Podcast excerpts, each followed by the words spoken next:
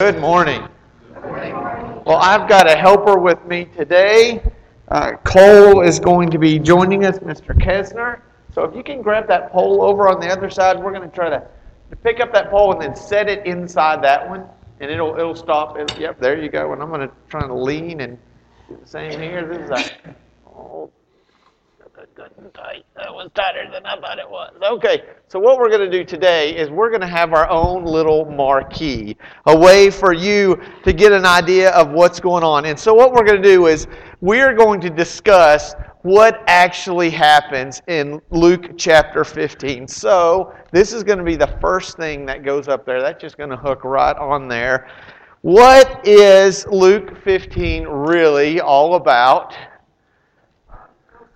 Okay, well, here we go. We've got an idea here. So we got that one didn't. Here we go. You got it. We'll go ahead and put it on. I think the story. Let's make sure I get this right because we've done this before, right? We know it. The story of the lost. No, you got to get that. Okay. Way to go, Vanna White. I said, you're going to be like Vanna White, no dress and no heels. And he looked at me and went, no, we're not going to have you that. So Luke chapter 15 is really the story of the lost son, right? You know, that just doesn't sound, I mean, we're in a church, I don't think story is the word. Will you take story down? Will you take story down? That's not right. Let's use this. I think it's more like the parable of the lost son. You know, parable, it's Greek. It means to throw alongside. It's the earthly story with the heavenly meaning. So today we're going to talk about the parable of the lost son. So is everybody good with that? I mean, well, you know what though? I don't want to leave out our good, nice King James folks people. So grab the lost. Will you take the lost? Because we like to use this word when we talk about Luke chapter 15. And so it's really the parable of the prodigal son. I think that really is a lot better. I think that's, you know what though?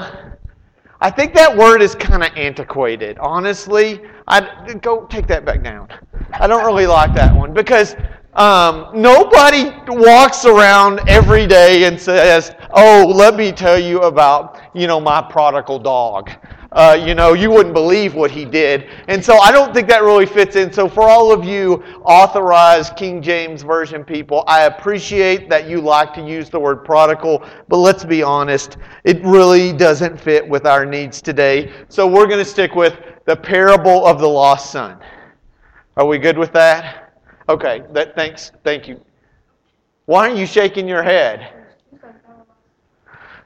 Okay, so here we go. It can't be the parable of the lost son, but let's not get there yet. Let's throw it in here because we know that there's more than one. So how about this? The parable of the lost, there you go, the lost younger son. Now we've been specific enough. We know that the lost son is really the younger lost son. But you know what? The older brother, he doesn't like to refer to him in such a way. It's really more like this. Go take off the sun. I think we should think about what Jesus is trying to say, that this is the parable of the lost brother. Because the Jews, they were supposed to see the other people who were lost not as just sons of God, but also as brothers. And that's what the older brother we talked about last week really didn't want to do. He says, this is your son. But Jesus is saying, hey, don't forget, you're not only sons, but that also means that you are brothers. But we know that it's not really about the younger brother, right? Go take the younger one down. Cole, you're supposed to know this. It's actually the parable of the lost older brother, right? Because when we looked last week, we realized that it wasn't really the younger one that was lost because he came back. It was really the older one. The parable of the lost older brother. Now we're good. Okay, so let's go ahead and go on. I don't know that I... Oh, wait, no. That really doesn't fit right. But he's not just a brother. He's the son. Don't forget that. Don't forget that even though he's a brother who's lost, he's also a child of God. So we really could call this the parable of the lost older son. And then we have it.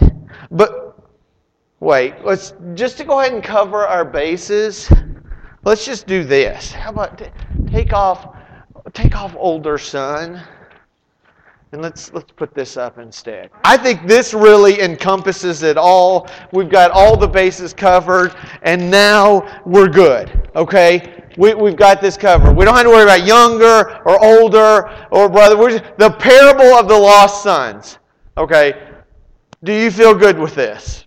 I actually feel pretty good about this. In fact, this is what I want to submit to the NIV when they go and add another version.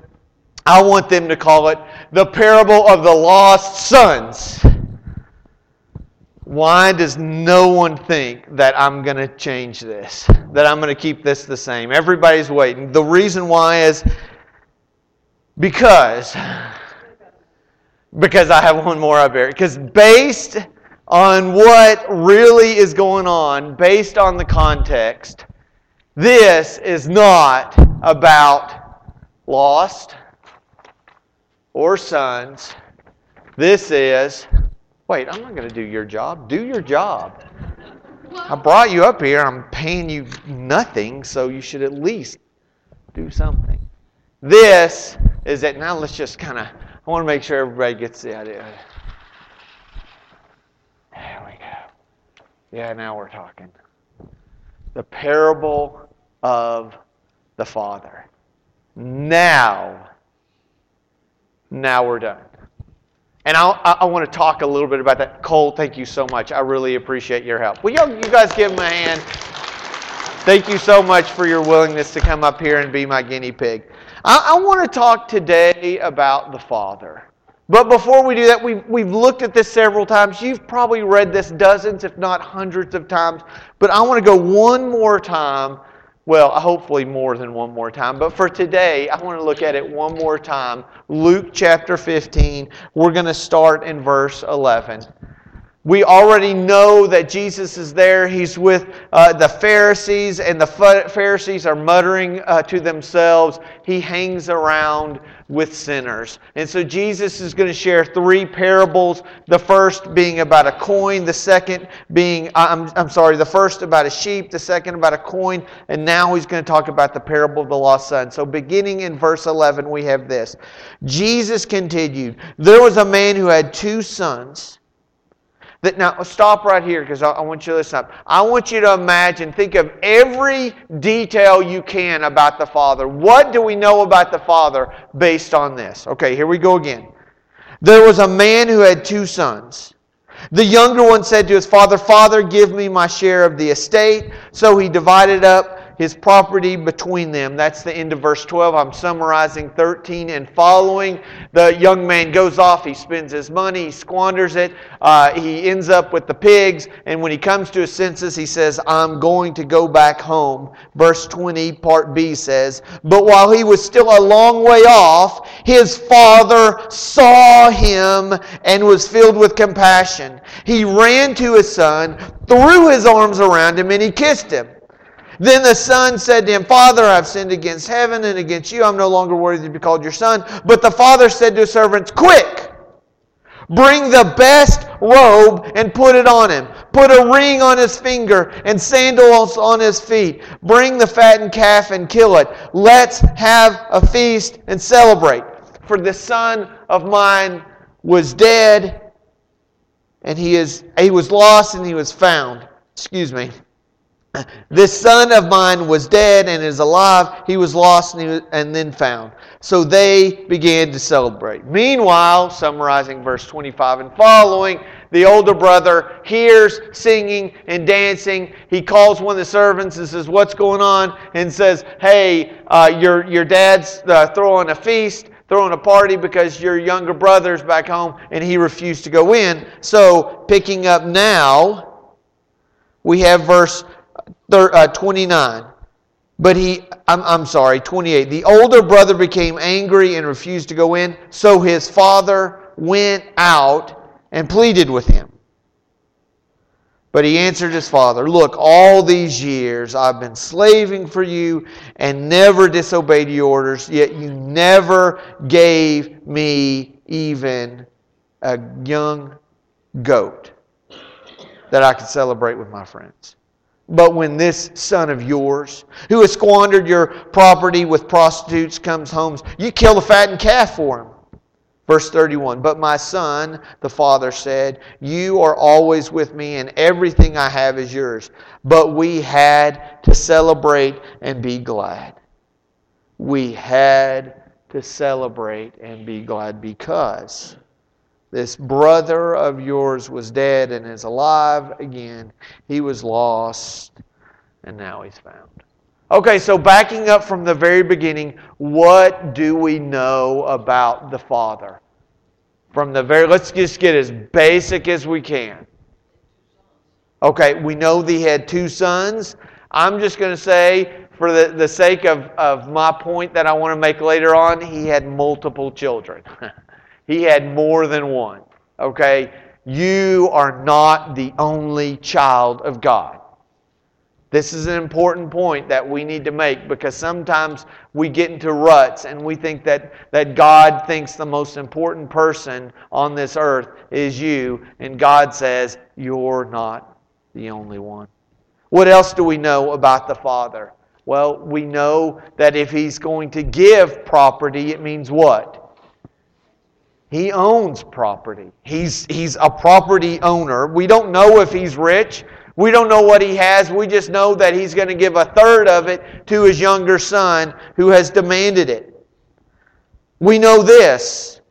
We know that the Father is giving. Now, I think we would add to that he's giving to a fault.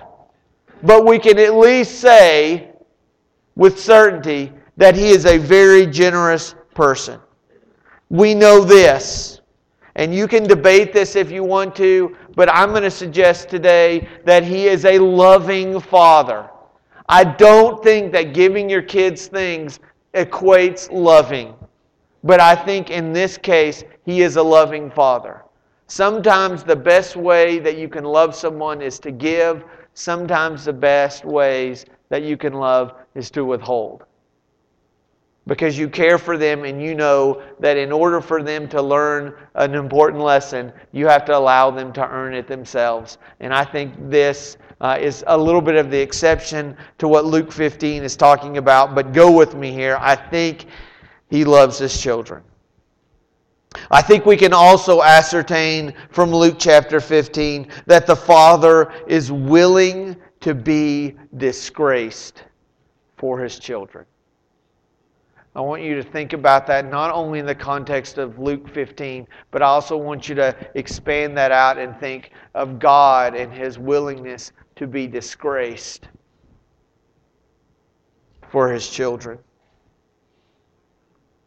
I think from Luke chapter 15 we learn that the Father wants to have a relationship with them. He wants His children home. And I think from Luke chapter 15 we learn that the Father is looking for the lost ones.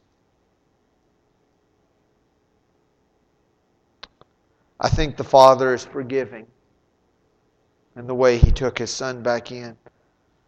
I think He's welcoming. I think the Father knows how to celebrate when something has been found. And I think He loves them all. He welcomed the younger son who had spent all the money in the far country. And in the same way, He invited and welcomed His older son back when He said, "Come into the house. Everything that I have is yours." I think the Father is always inviting His children to come home. Whether they're just outside the door or they're in the far country, He says, "Come be in my house. I am your Father and you are my child."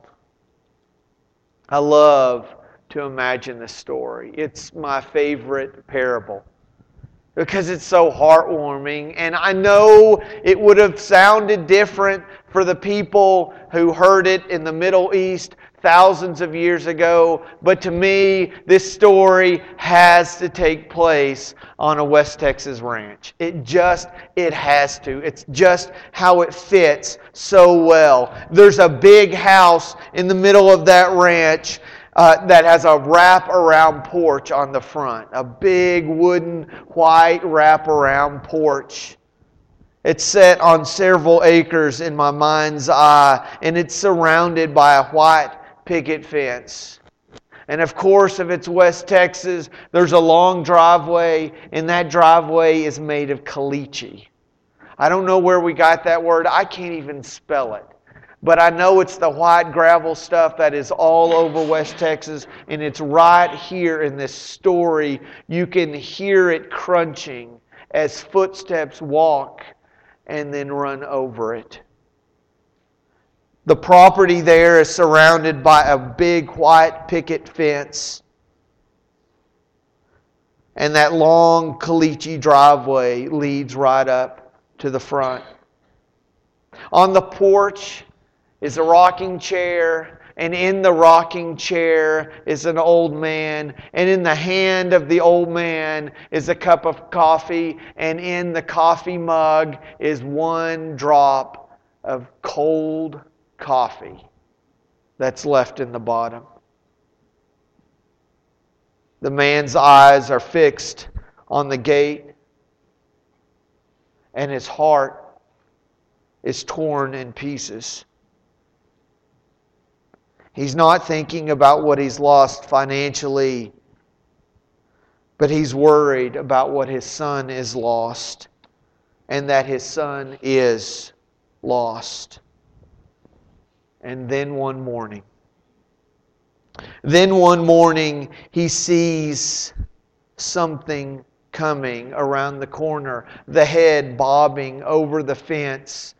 He's looking down the driveway as he's done day after day after day. His eyes half the time watered from crying, half the time dry because he just doesn't want to blink. And how many other times did he see somebody come through the gate and he thought, maybe this is it. But that morning, he sees a figure coming that way. It probably can't be his son because the hair is longer and dirty and matted. And there's a breeze blowing from behind this figure that's walking toward him, and it brings in the aroma. And I want to be as careful as I can when I try to describe this, because I'm not trying to be gross, but he's with the pigs. And pigs are gross. He smells like pig excrements. He smells like pig poop. That's what he smells like. I'm a city guy. I don't really like the country, mainly because I have a terrible gag reflex, and the smell of pig poop is gross. It's awful, and it's demeaning, and it's disgusting, and it's the smell that enveloped this dirty, sinful man who had squandered everything. He reeked of pig poop. Now, I want to stop here for just a second. Everybody says, well, that's gross. We don't talk about that in church. It is gross. And I just want you to know something. If you think that pig poop is gross and smelly and we shouldn't be talking about it and it's just abhorrent, I want you to know that's the way that Jesus is describing the sin of the Son. It's stinky and it's gross and we shouldn't have anything to do with it. And the boy is covered in it. And he smells like it. And he's walking up, rehearsing what he's going to say to his dad, trying not to gag on his own smell, realizing what he must look like as he's walking up that caliche driveway. And the smell reaches the father's nostrils. And the father looks up. And he can make out the figure. He recognizes the walk, the gait of his son. And he sees that it's him. And he knows, he's heard stories of how the son lived and squandered the money. And then something really crazy happens. The old man jumps up. And I always picture that he jumps up so quickly that the rocking chair falls backwards. And this little old man with his little old legs runs down the steps. He bounds down the steps. And he begins to run in a way that he hasn't run in years and years, which, by the way, in Middle Eastern society, the patriarch didn't do the running. But he did. I even imagine that it probably didn't happen, but I still like to imagine it. It's just a story. But I like to imagine that he shed off his cloak so he could run faster and his little legs are going. And the younger son looks up and says, "What? Oh no." And the father, running to him, says, "Oh yes." And my favorite part of this story, every time I imagine it, when the father starts to run, he starts doing this. And the son doesn't know what to think. But the father's running as fast as he can, and he leaps on him. It says he wraps his arms around him, and he begins to kiss him. He kisses. He forgives. He reinstates. And then he lavishes his son. Do you notice some of the things he begins ordering? The son is trying to say, "Oh, no, just let me be a hired servant." And the father interrupts. And he makes an order. He orders 4 things. I want you to listen to the things that he orders. Not in this order, but he orders for the sandals. The sandal says, "You're back home. I'm welcoming you. You can come in. You have a place for me. There is a place for you that I am offering." And you have sandals that says that I'm providing for you. He calls for a ring to be brought. A ring is just not a token of jewelry. What it really symbolized is that it would have had this seal on it. And to have that seal on that ring placed on your finger is much like a groom placing a ring over the bride that says, "You're mine, we are family." That's what that meant. It was almost like wedding bells hearing, "You are mine, you're part of the family." And then he says this, he says, "Bring a robe." But he doesn't say, "Bring a robe." What does he say? "Bring the what?" The best robe. Who owns the best robe? Where is the best robe hanging? Tell me, where is it hanging? It's in the closet of the Father. The Father says, "I will clothe you with my very best." He doesn't say, "Get some rags from the garage." He says, "I am giving you my very best." And then he calls for one thing. He says, "And go do what? Kill the fatted calf." The best that we have, because it is time to celebrate. He throws a party so others can celebrate too. I kind of picked on this word a little earlier, mainly because we don't use this word very often. In fact, I think most of us would struggle to really define what this word is. And so I want to argue today that prodigal belongs in the title, but not where you think it would.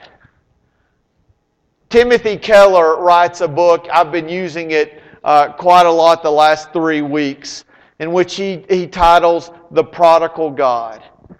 And today I want to argue that if we go back and try to retitle Luke chapter 15, it really should be the parable of the prodigal father. What does prodigal mean? Does it mean that you're lost? Prodigal actually means this, according to the dictionary. It means spending money or resources freely and recklessly, wastefully extravagant. Another definition is this: having or giving something on a lavish scale. Well, we could say that the younger son was lavish in his spending, or maybe extravagant or reckless. But I think the most reckless person in this story in his giving is the father. Timothy Keller argues in The Prodigal God that this is not about a kid who spends a lot. It's about a God who lavishly and recklessly and maybe even wastefully lavishes His love on His children. That's what Luke 15 is really about. How does the story end? And this is the greatest part. The younger son had pig poop on the outside, and the older had it on the inside. Both of them weren't allowed in the house without the invitation. But the father said to both the younger and the older, "Welcome home." And he would add to the older brother, "I welcomed your brother, and I welcome you too." This next week, we're going to be talking about a special feast that takes place that we are all invited to. And if you realize the invitation is for you, it's very humbling. If you realize that that invitation spreads out to the people who you love, you're very excited. And so as you think about communion and the great feast this coming week, I want you to realize there has been an invitation written directly to you and to all the people that you love. An opportunity to gather around the table, to gather at the feast. And that's an invitation that we offer to you today. There is a place at the table, and the Father says, "Welcome home." No matter where you've been, how far you've been, or how close you were, if you're standing just outside the door and say, "I don't deserve it," or maybe you're struggling with, "He doesn't deserve it," God says, "You're welcome in. Come and join us. Come to the feast." And that's the invitation we offer to you this morning as we stand and sing. Come to the feast.